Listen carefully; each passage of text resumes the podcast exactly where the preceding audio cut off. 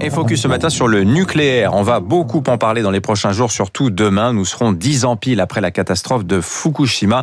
Comment se trouve la filière nucléaire à ce jour? Bonjour Dominique Louis. Bonjour Dimitri. Vous êtes le PDG du groupe Assystem. C'est l'un des leaders mondiaux de l'ingénierie nucléaire. Assystem, c'est 50 ans d'expérience dans le domaine.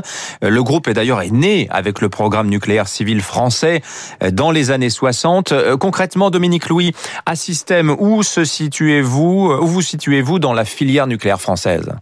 Alors, nous sommes une société d'ingénierie indépendante de, des technologies. Nos savoir-faire ne sont pas des savoir-faire sur la technologie nucléaire comme Framatome le CEA, mais sur toutes les problématiques de, de sûreté lors d'intervention, donc lors de la construction de nouvelles centrales, mais aussi toutes les actions dans le cycle de vie d'une centrale, lorsque on recharge le combustible, c'est-à-dire qu'on arrête les réacteurs, on les redémarre. Donc notre spécialité nous permet d'intervenir de, sur tous les types de réacteurs, de technologies, ce qui est le cas aujourd'hui. On travaille aussi bien sur la filière française que les réacteurs russes, que sur des projets comme, euh, comme ITER. Partout il y a un sujet de sûreté nucléaire, euh, un système à sa place. Voilà, ITER, on en parlera un petit peu à la fin, mais tout d'abord Fukushima, Dominique Louis, événement majeur du début du 21, des 21e siècle qui a, qui a réveillé eh bien toutes les angoisses nées euh, après la catastrophe de Tchernobyl en 86. Dix ans après Fukushima, Dominique Louis, qu'est-ce qui a changé dans la filière nucléaire? Alors, les, les enseignements de Fukushima sont de deux ordres. Euh, C'était une catastrophe, malheureusement, j'allais dire, évitable. Euh, pour deux raisons. Euh, le, la problématique de la digue avait été euh, pointée du doigt par les autorités de sûreté japonaises. Le fait que sur les réacteurs japonais, il n'y ait pas de système de, de piégeage de l'hydrogène aussi, parce que quand, quand, on voit les images d'explosion des réacteurs, c'est l'hydrogène qui explose, avait été pointé du doigt. Malheureusement, euh, l'autorité de sûreté japonaise avait à cette époque-là un pouvoir de préconisation et n'avait pas de pouvoir d'imposition, comme par exemple en France. En France, l'ASN peut faire arrêter un réacteur à pouvoir d'arrêt, ce qui n'était pas le cas Fukushima. Et les autres enseignements de Fukushima, c'est effectivement le, le, euh, fait que l'ultime système de secours en alimentation électrique pour faire tourner les, pompes de refroidissement a été complètement noyé et toutes les centrales dans le monde, suite à Fukushima, ont renforcé, j'allais dire, ont bunkerisé le, leur système d'alimentation de secours par euh, par diesel. Dominique Louis, peut-être un, un, petit point technique. Vous avez dit euh, ce qui a explosé dans la centrale de Fukushima, c'est l'hydrogène. Exactement, qu'est-ce qui s'est produit? C'est intéressant ce, ce, ce, point de détail. Ben vous savez, le, un réacteur nucléaire, au fond, c'est très simple. C'est une grosse cocotte minute dans laquelle il y a de l'eau. Cette eau, on la fait chauffer. Et tout le monde a cette expérience-là. Si vous avez une casserole sur le feu avec de l'eau, tant qu'il y a de l'eau dans la casserole, vous êtes à 100 degrés. Le jour où il y a plus, l'instant où il y a plus d'eau, la, la, casserole peut fondre. Eh bien, dans le réacteur, ce qui s'est passé, c'est que tant qu'il y avait de l'eau, euh, le, la, la, température a été contenue.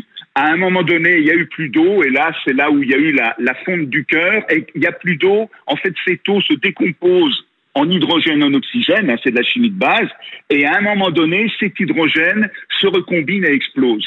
C'est un phénomène qui est très connu, qui est attendu quand il y a ce genre de, ce, ce genre d'incident.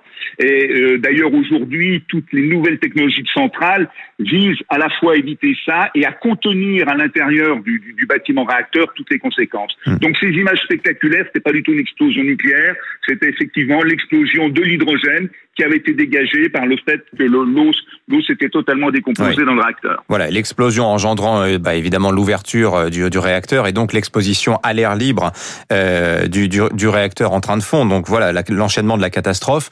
Euh, maintenant pour la filière, très concrètement, Dominique Louis. Alors on note quand même depuis dix ans un, fort coup d'arrêt euh, de, de l'évolution du parc mondial de nucléaire. Il a très très peu progressé en dix ans, mais les perspectives pour les dix prochaines années, de votre point de vue, au niveau industriel, sont très importantes. Le parc nucléaire mondial va croître de 25% dans les dix prochaines années. Il y a plus, il y a plus de 150 projets de nouveaux réacteurs pour la décennie à venir. La raison en est très simple, c'est le réchauffement climatique. Aujourd'hui, l'urgence, c'est de limiter le, réchauffement climatique de la planète d'ici 2050.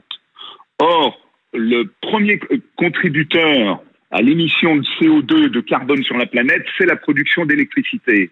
Donc, il est urgent de décarboner la production d'électricité sur la planète. Et là, les, technologies sont connues.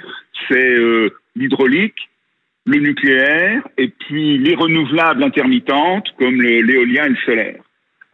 Et, et, voilà pourquoi le, le, nucléaire est incontournable, parce que l'intermittence, en particulier des renouvelables, pose un problème de, de, de garantie d'alimentation du, du, réseau électrique. Par ailleurs, aujourd'hui, euh, lorsqu'on regarde les chiffres, euh, le nucléaire reste tout à fait compétitif en termes de, de coûts par rapport aux, aux énergies renouvelables intermittentes. Oui, d'ailleurs, c'est vrai que c'est intéressant. Le nucléaire, on, en faisait la promotion dans les années 60 pour l'indépendance énergétique. Aujourd'hui, c'est au nom de la lutte contre le, réchauffement climatique. Dominique Lu, pour finir, ce nucléaire, cette industrie nucléaire, vous la voyez euh, vivre jusqu'à quand? Parce que vous êtes intimement convaincu que la prochaine étape, euh, ce ne seront pas des, des réacteurs de quatrième génération, ce sera le réacteur à fusion nucléaire. Et là, on arrive à ce fameux projet ITER qui est en cours d'assemblage à Cadarache et dont un système euh, est partie prenante. Hein. Voilà, donc le, projet ITER, qui est un projet mondial, c'est un projet aujourd'hui de recherche qui vise à, contrôler la réaction de, fusion telle qu'elle existe dans le Soleil, qui à partir d'atomes d'hydrogène fabrique de l'hélium et dégage une énergie considérable, bien supérieure à celle du, du nucléaire de fission, et n'a pas les inconvénients des déchets. Donc, si vous voulez, c'est l'énergie de l'avenir parce qu'elle est quasiment inépuisable puisque la matière première, c'est l'hydrogène. Il y en a partout sur la planète. Et puis, euh, on n'a pas ce, ce problème de déchets. Mais c'est un, un saut technologique colossal. Euh, Aujourd'hui, le projet ITER vise à démontrer la possibilité de, faire ce qu'on appelle un plasma euh, qu'on arrive à stabiliser dans le temps pour effectivement à nouveau continuer à chauffer de l'eau, entraîner une turbine et faire de l'électricité. La, la, la, partie électrique ne change pas, mais ce qui change, c'est que on n'a plus une chaudière avec de l'eau, on a un tokamak, on a un tor dans lequel il y a le, le vide, et on a des champs magnétiques qui permettent, qui, qui jouent le rôle du, du, euh, du contenant et qui permettent d'entretenir ce, ce, mmh. ce, plasma qui Merci. dégage cette, cette, énergie considérable. Merci. Donc, euh, il faudra bien quelques décennies pour passer de la recherche actuelle à des réacteurs industriels, ce qui veut dire que le, le nucléaire actuel, les solutions actuelles ont, ont probablement le, le, le, 21e siècle comme horizon, mais moi, c'est tout à fait personnel. Hein. Je suis mmh. peut être contredit. Merci mais Dominique, je, oui. je, pense que le siècle suivant verra, verra la fusion comme solution euh, pour l'humanité, pour la production d'énergie. Le PDG d'Assystem avec nous ce matin. Merci à vous, Dominique Louis. Bonne journée.